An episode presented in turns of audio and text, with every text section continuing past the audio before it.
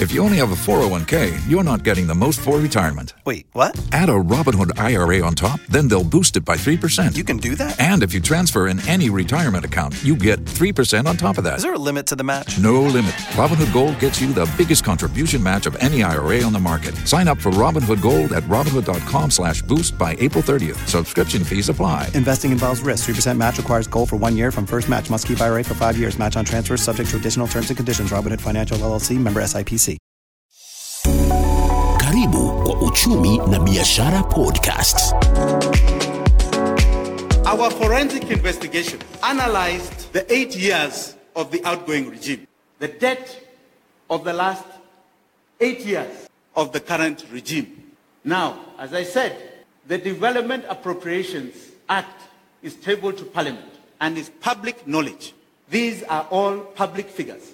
These have been tabled and passed by Parliament, and this is what Wanjiku, through public participation in all these years. So these are the projects the Jubilee government sought to implement over the last eight years. In the first term, they had project estimated sizes of 2.6 trillion.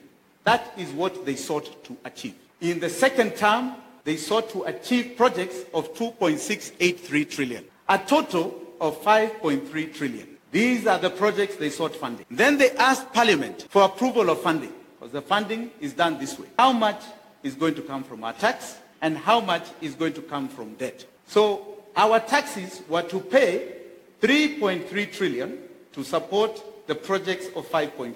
3.3 trillion from our taxes to support projects of 5.3. Then we were to borrow 2 trillion. I must express here that all these borrowings are external borrowings of 2 trillion. So Wanjiku approved the borrowings of 2 trillion over the last eight years. Are we on the same page? That is the only place our debt in the appropriations over the last eight years has been put.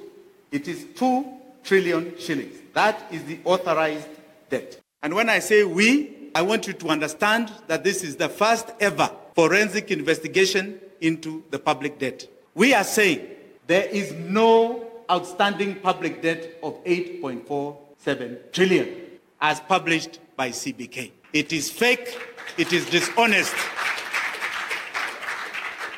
We are saying, we are saying that there is a concealment of fraud of 9.7 trillion shillings.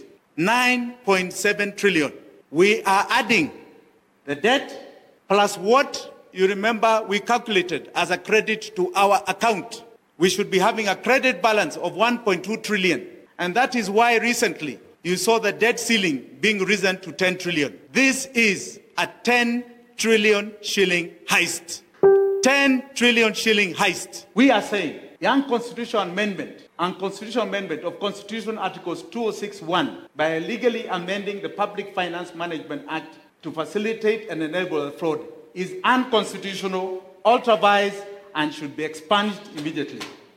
We are saying in our findings that the domestic debt borrowed by a lot of our banks here, some of which you know who are the owners, you know, it's not a secret. Domestic debt borrowed without authority, an appropriation by parliament. There are no projects to those domestic debt, and that it is fake domestic debt, fake domestic debt. And in light of that, anybody who has bought it understands there is something called buyer beware. You should have known the law. That is a ticket that will not be paid by Kenya anymore. Now, what we found, and we'll show this in a little while, is that the CBK also publishes domestic and external debts. So, over the period, we have taken a total domestic debt from 2014 to the total now to, to, to, to 2022 of 2.9 trillion. 1.1 trillion in the first term, 1.7 in the second term.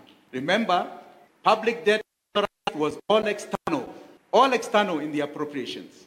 2 trillion, nothing to do with this. So there are no approvals for domestic borrowing. Remember, borrowing can only go to development. So this money you hear, we keep borrowing every so often in terms of bonds and everything else, has funded no project on the books that have been published by the government. No project. So we don't know what this is for. Treasury bonds, CGU, I don't know what bonds, domestic borrowing. We have no idea what this is. The recurrent expenditure authorized by the Appropriation Act for repayment of public debt. Remember the budget? You have development appropriation and you have recurrent appropriation. In that recurrent appropriation is where public debt repayments are. So how much have we as Wananchi paid to debt? We have paid over these years. In the first term, 1.9 trillion has gone to debt payment, repayments. In the second term, look at this. 3.7 trillion from our taxes has gone to repay debt. We have paid a total debt repayment of 5.6 trillion. That is how much has been raised from Wanjiku to repay loans. The President of the Republic of Kenya, when he was very categoric that 2 billion shillings is looted every day. 2 billion shillings, if you calculate it, comes to a total of 5.8 billion over the last eight years. 5.8 trillion over the last eight years. That is close to the repayments we have made to debt of 5.6. So he knows where the heist is. We have announced today that Kenyans are debt free and actually have a credit. That the pain that you're living is unjustified. What has happened over the last year, eight years, is that we are creating a poverty, poverty in our country. We are making poor people, poor people. We have moved from 38 to 63.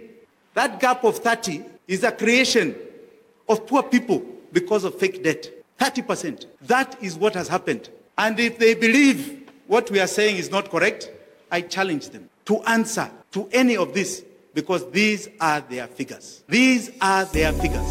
It is all a heist. Imekuwa Uchumi na Biashara Podcast.